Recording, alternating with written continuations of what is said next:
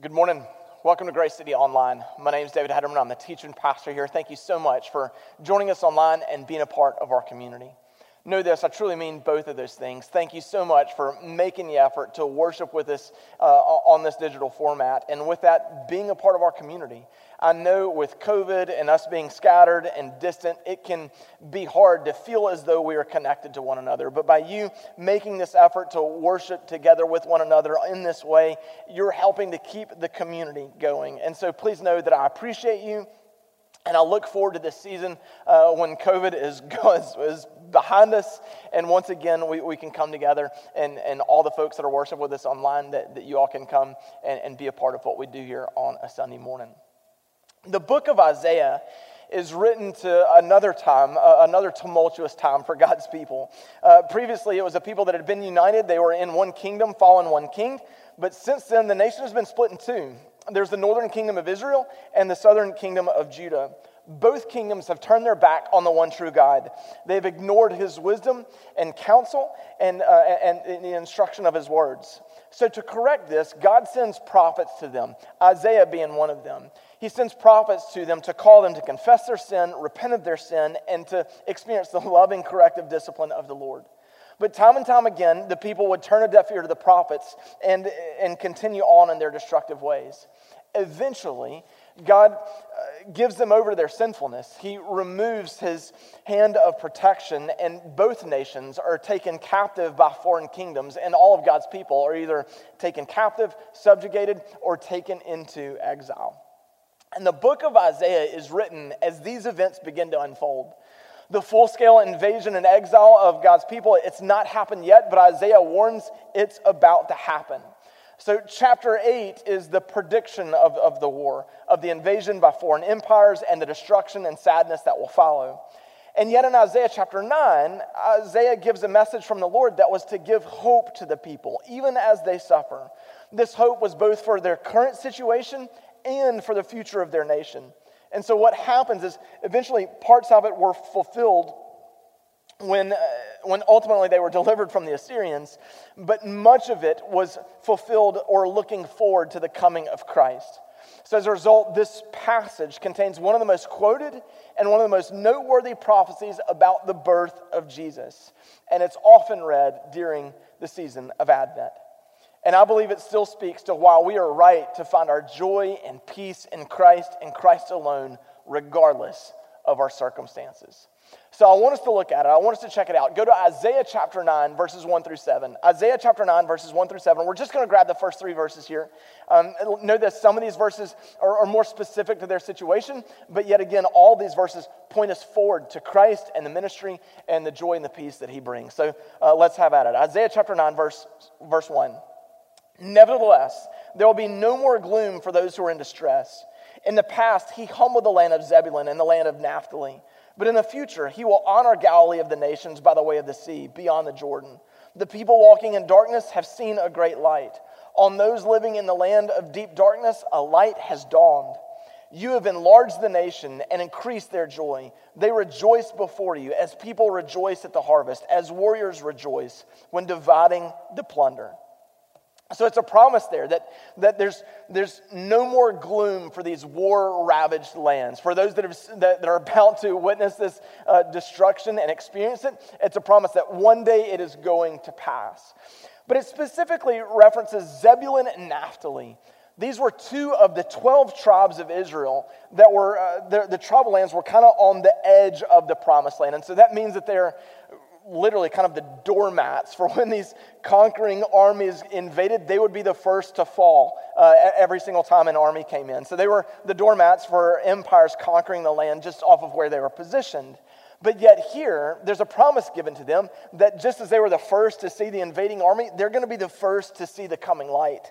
They will be the ones to see and experience the rescue and the hope, first and foremost, among all the lands of Israel and Judah.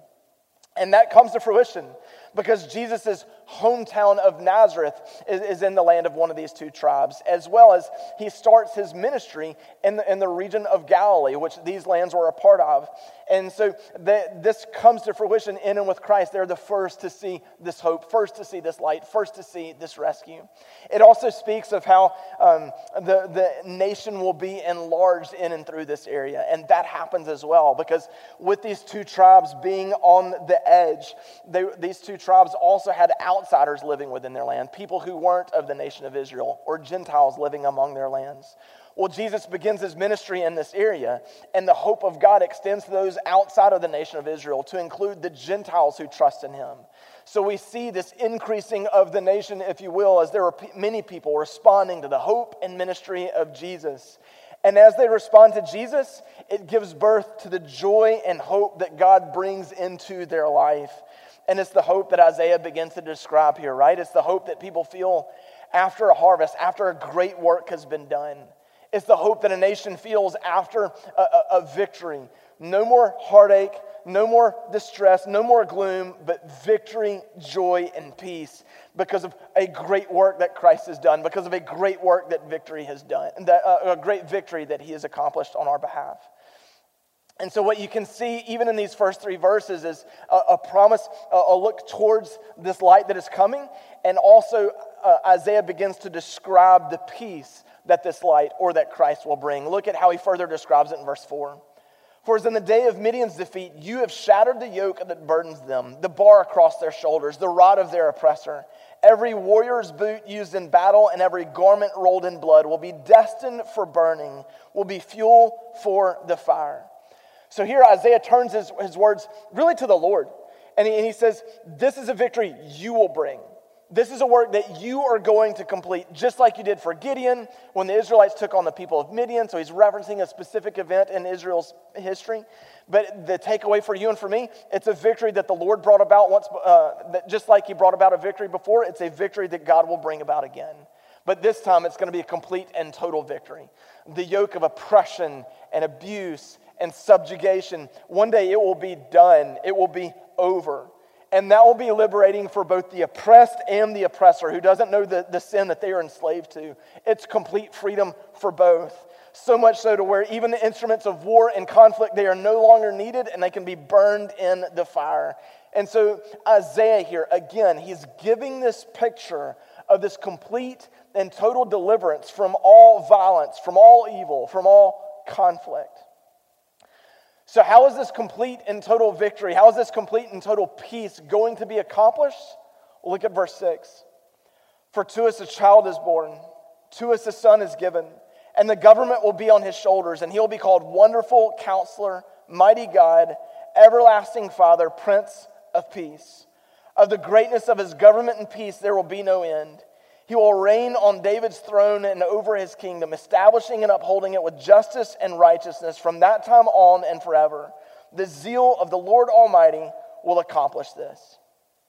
This is going to be accomplished by the zeal of the Lord, the zeal of the Lord for his plan. And his plan is to send his son to be the Messiah, to send his son to be a Savior. So, for unto us a child is born, for to us a son is given.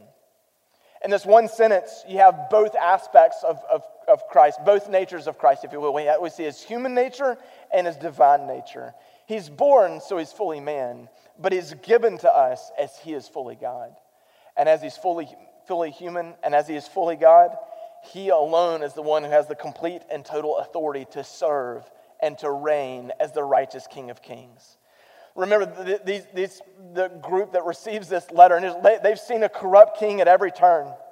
They've seen a, a, corrupt king lead to worship false gods and lead them into sin that brings about God's judgment. Here, there's a promise that there will be one to come who is the righteous King of Kings, who's a wonderful counselor.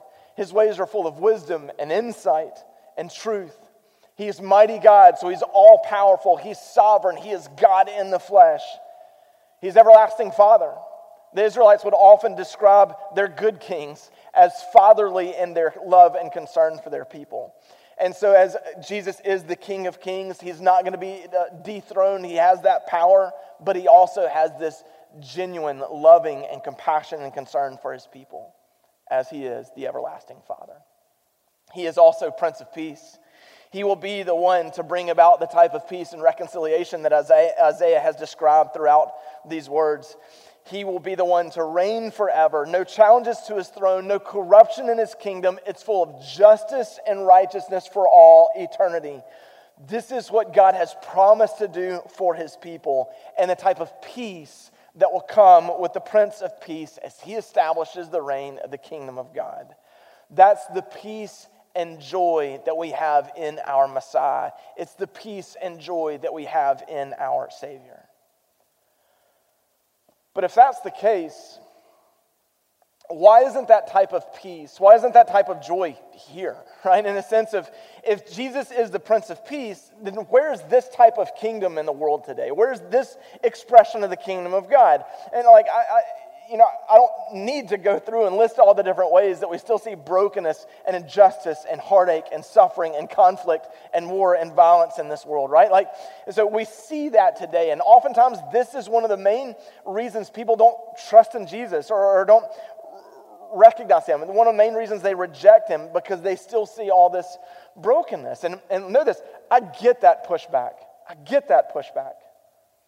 But Jesus also answers this really kind of direct fashion. When Jesus is before Pilate, um, uh, right before his crucifixion, Jesus tells Pilate straight up, My kingdom, it's not of this world. It's not of this world. So that means for you and for me, if we're looking, uh, looking for it to look like the kingdoms of man, we're not going to find that expression.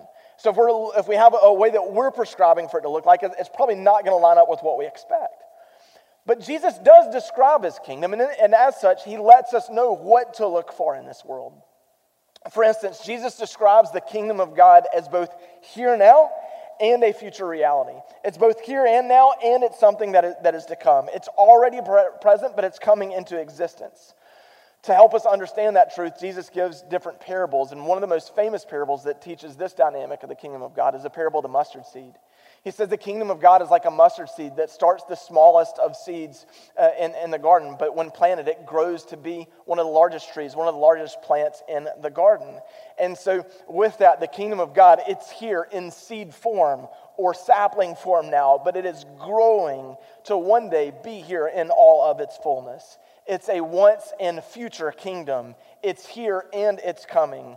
It's here because Jesus was born with his first advent and began his kingdom. It's also coming in all of its fullness with his second advent when he returns. And so, what should happen for followers of Christ is at Christmas, we celebrate the first advent to stir our hopes for the second. We celebrate the first advent to stir our hope for the second. And when we do that, that that allows the joy and peace that we have in Christ to also have room for grief and lament and despair. Because we can see the brokenness and the heartache and the suffering and the injustice in this world, and that can lead us to grieve and to mourn and lament. And we have that, and we can recognize that, and we can express that. But while we walk through that as well, we also have the joy and the peace that we have in Christ that we know is here in seed form. We also have joy and peace in the coming of Christ's kingdom, where one day where these will no more be in existence, where heartache and pain will be done, and we experience the total and complete peace and joy of God's kingdom. And so it allows us to have room for grief and lament and despair because we are anchored to the joy and peace that we have in Christ from his first advent and the joy and peace that we know we will experience with his second. So at Christmas, we celebrate the first advent and it stirs our hope for the second. Jesus also describes his kingdom as being within and among his people. In Luke chapter 17, some religious leaders who were also rightfully longing for the kingdom of God, they asked Jesus, you know, when's it going to come? What's it going to look like? And, and again, Jesus tells them, look, it's not going to look like something you expect it to look like, and like, there it is, or, or it's easily observable, or here it is, or whatnot. Like, there's the boundary marker with a flag or something. Like, it's not going to look like that because the kingdom of God is something that's within and among God's people. The kingdom of God is, is, so, again, not limited to boundaries, but it expands and reigns when, when people trust in the Lord. So when we trust in Him, our hearts and lives are transformed by Christ. Then we begin to express the virtues and the values and the ethics of God's family as we are His sons and daughters, as we are members of God's kingdom. So when we live according to His commands, when we live according to the virtues of the kingdom of God, that's where you see expressions of God's kingdom. I mean, the Apostle Paul speaks to this, teaches, teaches this aspect of the kingdom of God as well. It's in the book of Romans.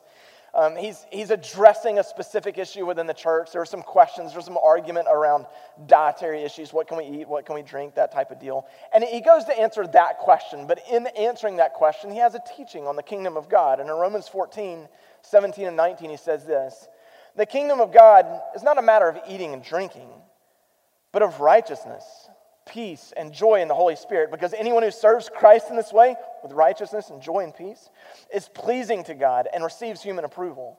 Let us therefore make every effort to do what leads to peace and to mutual edification. So, Paul, the kingdom of God, it's a matter of, of serving Christ in joy and peace and righteousness. That's the, the, the, what the, the matters of the kingdom of God. So Paul's calling on them to express this peace, to cultivate this peace as they serve Christ in this way. He says, Look, when we do that, it's pleasing to God and it's pleasing to our neighbor, right? Because we're not adding to the brokenness in this world, but we're agents of reconciliation. We're expressing the peace of the kingdom of God. This past fall, we were in our Beatitudes series, and we saw how Jesus taught us in Matthew 5 9, blessed are the peacemakers, for they will be called children of God. It's how we express ourselves as part of God's family, part of His kingdom, because we are about this work of making and bringing peace into this world. And so during this Advent season, not only do we celebrate the arrival of joy and peace in Christ in this world, we also recognize that we have a role to play in the arrival or advent of joy and peace in this broken and fallen world. That that happens, right? I mean, you, uh, hopefully you can begin to see how these dots connect. When we respond to the gospel, when we respond to Christ's invitation to trust in Him, to receive His grace and mercy in our life, then we know that he, our sins are forgiven, that He reconciles us to God. So we have peace with God. We have that joy as well, that that work's done, that that, that victory over our sins has, has, been made complete. And so we, we have joy and peace in that situation. Also, as we've been led to repent of our sins, confess that brokenness, as we've experienced His grace and mercy in our lives, now we are called to then extend that grace and kindness and compassion and sacrificial love in our relationships with others. And in doing so, the kindness that we give, the peace that we give there, in our efforts to help cultivate a, way or to lead others to repentance and reconciliation with Christ as well. That's how we partner with Christ, the Prince of Peace, as he expands and grows the kingdom of God one heart at a time. We express God's reign in our life with our trust in him. We also express God's reign in our life with us sharing the hope of the gospel and inviting others to accept Christ into their life, to yield their life to the reign of God's kingdom in their life as well. So it's a way that we express the kingdom of God by sharing the gospel. And I would say we also express the gospel as we address the heartache and suffering and injustice that we see in this world. Because those things are there, right? I mean, again, we see that. But yet, now, when followers of Christ, when we see the brokenness and we see the injustice, while it is sad and tragic and worthy of our lament and worthy of our grief, it's not worthy of us despairing and abandoning our faith. Right? We don't look at that and say, oh, the kingdom of God is not here, but rather we look at these things and we see it as a call to action because those are all places where the peace, the kingdom of God are yet to reign. It's fertile soil for seeds of the kingdom to be planted as we anticipate the yield of a harvest of joy and peace that Christ will bring. We have that hope and we have that confidence because we know it is Jesus who does that ultimate work. And it is Jesus who will one day finish it completely. But until then, we cannot abandon our role. We cannot abandon our role. Yes, I can get overwhelmed, and maybe you can get overwhelmed too when we see the brokenness in this world around us and, and we consider our call to engage it. That can be overwhelming. And we can maybe even despair at it being an insurmountable task, but it's there where we must remember we're not and we were never called to complete the work. That's a role for Christ. But we cannot abandon it either. It is a work that is hard, it is a work that is long, but it is a work that God created in advance for his people to do because it is the work of peacemaking. And that gives the soul joy and shows how our faith is not only a faith that binds us to Christ for all eternity, but it is the faith that also binds us to our fellow neighbor as we join in the redeeming work that Christ is doing amongst our city, our state, and our nation. And I, when, when we see that and we consider that, like how much hope would that bring? And how much would that demonstrate the kingdom of God? It is here pushing back against the darkness in this world. That would be the light of Christ shining in and through his people into the darkness in this world around us. That would be the kingdom of God reigning in the hearts of his people, being expressed in the world today. I think it would again be good news and great joy for all the world as we join Christ in the redeeming work that he is doing and point all to the hope that is found in him. You see, during the Advent season, we celebrate the joy and the peace that Christ brings into this world. But we should also let this season spur us on in our mission to help others experience the joy and the peace of the kingdom of God and celebrate its arrival into their lives. It's a way that we show ourselves to be a part of the kingdom of God.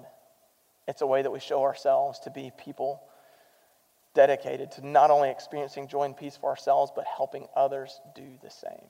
And that is a way that we can spread the joy of a Christmas season. Let me pray for us.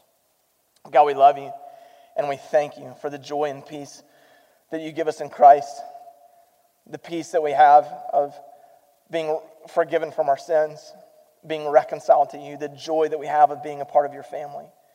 God, I pray that we would know that if there's anyone listening to this, Lord God, that doesn't, I pray that you would call them to you to put their hope and their faith and their trust in you. And God, I pray that they would know that they can respond to you today by just confessing their sins and trusting in Christ, Lord God, and, and know that they can have that joy and that peace in you and know that that work is done, that you have done that work completely in their life. God, I also pray that if we have experienced that, that we would look to the world around us and see areas of brokenness and hardship and heartache and know that these are all places that's fertile soil for the seeds of your kingdom to be planted. So that God help us uh, commit ourselves to the work of bringing joy and peace into this world by being agents of reconciliation, agents of restoration wherever we can, however we can, because that puts on display the hope that we have in you. God help us help us celebrate this first Advent in a way that stirs our hope for the second. God, help us celebrate this Advent in such a way that binds our faith to you and that binds us to our fellow man. God, we love you, and it's in your name that we pray. Amen. Amen.